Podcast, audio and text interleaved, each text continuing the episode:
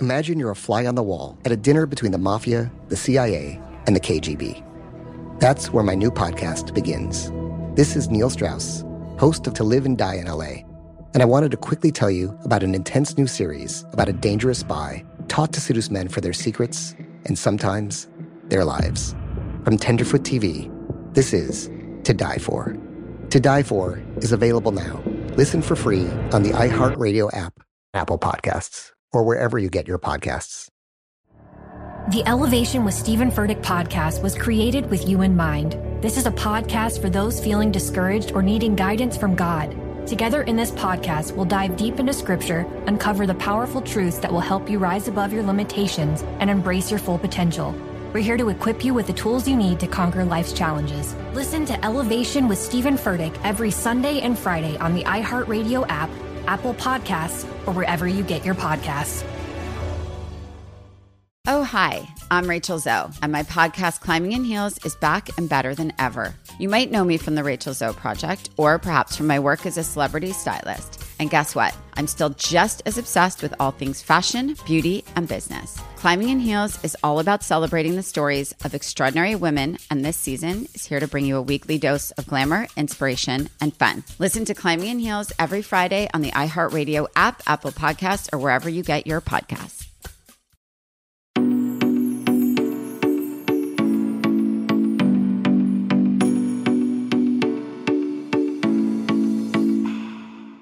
Hi, guys, and welcome to a new episode of Couch Talks on You Need Therapy Podcast. My name is Kat. I'm the host, and if you're new to Couch Talks and you don't know what it is, it is the bonus episode of You Need Therapy where I answer questions that you guys send to Kathryn at you need therapy podcast dot com. And quick reminder before we get into all that we're going to talk about today, that this podcast does not serve as a replacement or a substitute for any actual mental health services, but we always hope that it can help you in some way at some point.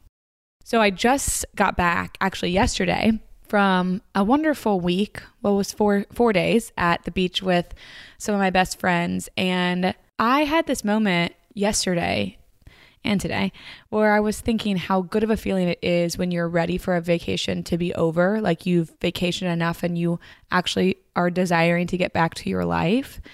Not that the vacation is bad by any means, and not that you don't want to go on vacation, but also you really enjoy the life you've created. And it's not like I was dying to get back to the office. As much as I love my job, it's not the thing that I look forward to the most in my life, which has a lot to do with the question I'm going to answer today. So I'm going to answer the question, and then we're going to carry on with why I even said anything that I just said. And I want to remind everybody that we keep the questions anonymous here, so you don't have to worry about me saying your name or where you're from or anything like that.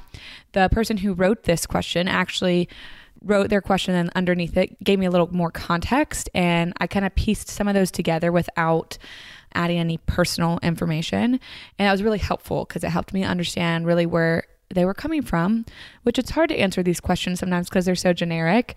And so I really appreciate that, and know that you can do that. You can send me a question, and then you can give me more detail to help me understand without me having to divulge all of your personal information on, I mean, is this the internet or it's not radio waves because it's a podcast, to the public. We'll go with that.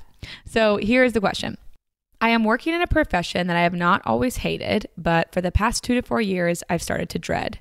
I don't see this as I went into the wrong field, but that it has simply run its course in my life. I'm now starting a master's program in an unrelated field to leave this profession. It will take me about twenty months to complete the program. Unfortunately, I'm the breadwinner in my home, so I can't just take any other job for the next two years. We rely on my income. What advice can you give me for surviving my current profession until then? Changing jobs will not help me. I know this. I left a job two years ago hoping a new environment would help, but it did not. Okay, so I really like this question, and I think it's a great question. And it also sounds like this person is in a pretty healthy place. You're not shaming yourself for choosing the wrong thing or blaming your workplace environment. You're just noticing that you're in need of a change, and the current job you had has run its course, and it's okay to change. And I love that. I feel like so many people stay in the same profession or avenue in their whole lives because they feel trapped, and a lot of times we feel trapped because we believe it's too late to start, or we've got start over, or we have put too much effort into what we're in. We don't want that to go to waste. And while I do think it's super hard to somewhat start over in a career, I also don't think it's impossible. So I'm already really excited for you that you're doing this. And it sounds like you're on the right track. You have something to look forward to, a way out of your current job and the current dread you're feeling.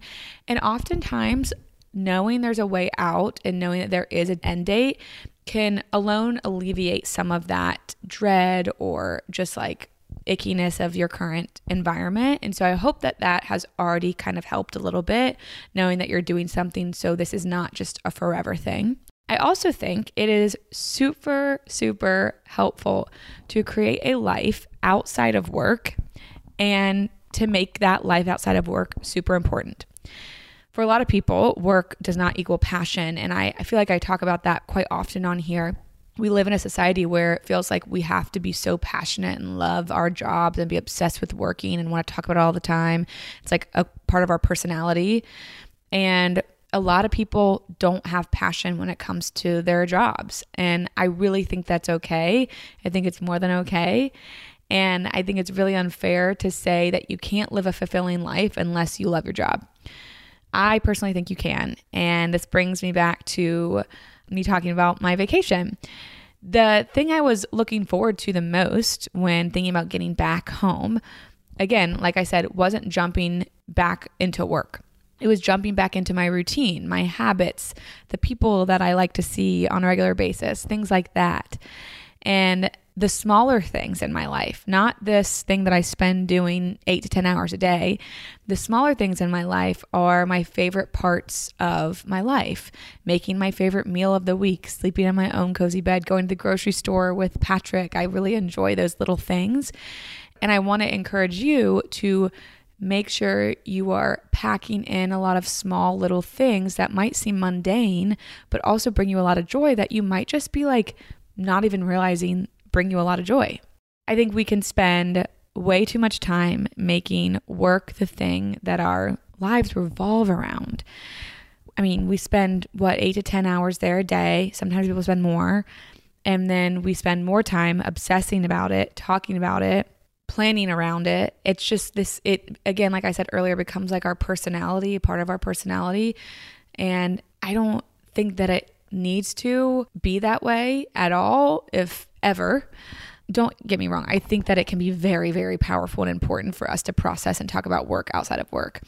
But it doesn't have to be this all-consuming thing that, I mean, I feel like we grow up thinking what our lives are going to be is like what we're going to do for a living, which makes sense. Again, we spend a lot of time doing it. And we can think and dream about what kind of life we're going to be living too, not just what we're going to be doing to make money. Now, a lot of people do have passion woven into their job, and I think that that's okay too. It doesn't mean that's bad, but I just feel like it's important to keep talking about the fact that that doesn't always have to be the case. And you don't have to keep trying to find a different job until you feel passionate about yours. You can do that, but it's not the only avenue to create a fulfilling life. And I just want people to know that. So my question for you and, and what I would suggest is, what if you could create more life outside of your job that excited you while you can't control the current status of your job? And we get to be more excited about those things, and we can focus on those things more than we focus on how much we don't like our job. So if we focus on those little things and we look forward to those little things and we start putting our energy in those little things, we're going to be spending less energy thinking about how much we hate our job. So really, to me, when it comes to like, how do you survive the current job, the current role you're in while you're working to uh, move into something else, is pretty simple to me. A lot of it has to do with creating things and paying attention to things that don't have to do with work, because again, you cannot control that right now. The other thing that you can do is create some benchmarks you can celebrate. Make a countdown that celebrates you achieving things. Uh, you're in this program, so can you start celebrating more of those achievements? Maybe have a countdown to when your graduation is. Celebrate when you do well on a test, or you in, uh, you do well on a project or something like that. So you're, again, paying more attention to that, the thing that you're looking forward to, than the thing that you're dreading. And then create space to not talk about work at all. Maybe you create more space in your life to play games with your family after work. You start a new hobby. Maybe you start to cross stitch or garden. But what I'm really getting at is find ways to fill your life after work with things that aren't also work. Now, I don't know the structure of your job. I don't know the ins and outs of what you have to do and how taxing it is and how rigid it is. But I think it's also an okay thought to think about how you can do your job well, you know, keep your integrity while you're still employed at this place, while allowing yourself grace of not doing your job perfectly and to the highest of any standard at all times. And I don't mean like be a slacker and like don't finish things. I mean, maybe you bring lunches into work that excite you and you actually take a break at lunch to enjoy eating your food or talking with a coworker, or maybe you schedule in some walks during the day while you're at work. Find some time to break up the monotony of the dread that you have. Switch up what you can. And again, focus on that versus the dread of what you can't switch up. And I would add at the end of this, I think one of the biggest things is to be super kind to yourself. Like I said earlier, I think it's awesome. You're already on the right track. And I think it's really a huge deal what you're doing, putting effort in to shift something when a lot of people would say, oh, I can't do that. It's too late. It would be too hard. And that's a big deal. And I think you should celebrate that alone and be very kind to yourself and celebrate yourself in that own achievement. And when you feel overwhelmed, ask for help and let others help you. Going to school while working, while also trying to find time for leisure and to take care of yourself is a lot. Like you have a lot of things going on, and it's super fair to acknowledge that, even though these are things that you chose to do. And I guess if you could not work the job, you would you would quit. So you don't have complete control on that. But I just want you to be giving yourself the attention that you deserve and the love and the care that you deserve, because what you're doing, again, is a really big deal. You're doing a lot. So if it feels like a lot, it's not because you're doing it wrong. It's because it's a lot. It just is. So I hope that helps. I know these aren't light bulb, life-changing, jaw-dropping suggestions, but I think that's what's so powerful about them is sometimes the most simple little shifts and changes can be the most powerful. And I, I truly believe when we can shift our attention, it takes a while. It's that creating a new pathway in your brain, creating a new river. If you've heard me on here talk about the river metaphor, if we create these new p- pathways that our brains naturally go to, we're going to be focused on these good things more than we're focused on the icky things. Now, the dread of your job, you might not start enjoying your job. I don't think that's what I'm I'm going to try to convince you to think is going to happen. You're probably going to not like your job till the, it ends. But the weight of that could feel lighter if we put more of our attention and we create more of a natural rhythm to pay attention to the things in your life that you do enjoy and that do bring you more energy and fulfillment and, and joy. So again, I hope that was helpful. And if anybody else has any questions, you know that you can always send them to Kathryn at you need therapy podcast dot com. You can follow us at You Need Therapy Podcast. You can follow me at kat dot defada, and you can follow my therapy practice at Three Cords Therapy, all on Instagram. I will be back with you guys on Monday with a, an episode that I'm super excited for you guys to hear. And until then, I hope that you are having the day you need to have. Bye, guys.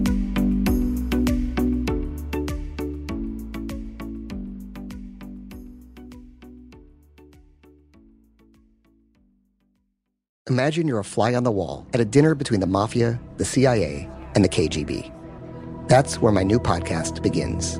This is Neil Strauss, host of To Live and Die in L A, and I wanted to quickly tell you about an intense new series about a dangerous spy taught to seduce men for their secrets and sometimes their lives. From Tenderfoot T V, this is To Die For. To Die For is available now. Listen for free on the iHeartRadio app, Apple Podcasts, or wherever you get your podcasts. The Elevation with Stephen Furtick podcast was created with you in mind. This is a podcast for those feeling discouraged or needing guidance from God. Together in this podcast, we'll dive deep into scripture, uncover the powerful truths that will help you rise above your limitations and embrace your full potential. We're here to equip you with the tools you need to conquer life's challenges. Listen to Elevation with Stephen Furtick every Sunday and Friday on the iHeartRadio app, Apple Podcasts, or wherever you get your podcasts. Danielle Moody here, host of the Woke A F Daily podcast. We've been with iHeart for a year, and what a year it has been. As we head deeper into twenty twenty-four and yet another life-changing election cycle, Woke A F Daily is here to keep you sane and woke. Make Woke A F Daily your podcast destination for twenty twenty-four election news and analysis. Listen to Woke A F Daily Season five on the iHeartRadio app, Apple Podcasts, or wherever you get your podcasts.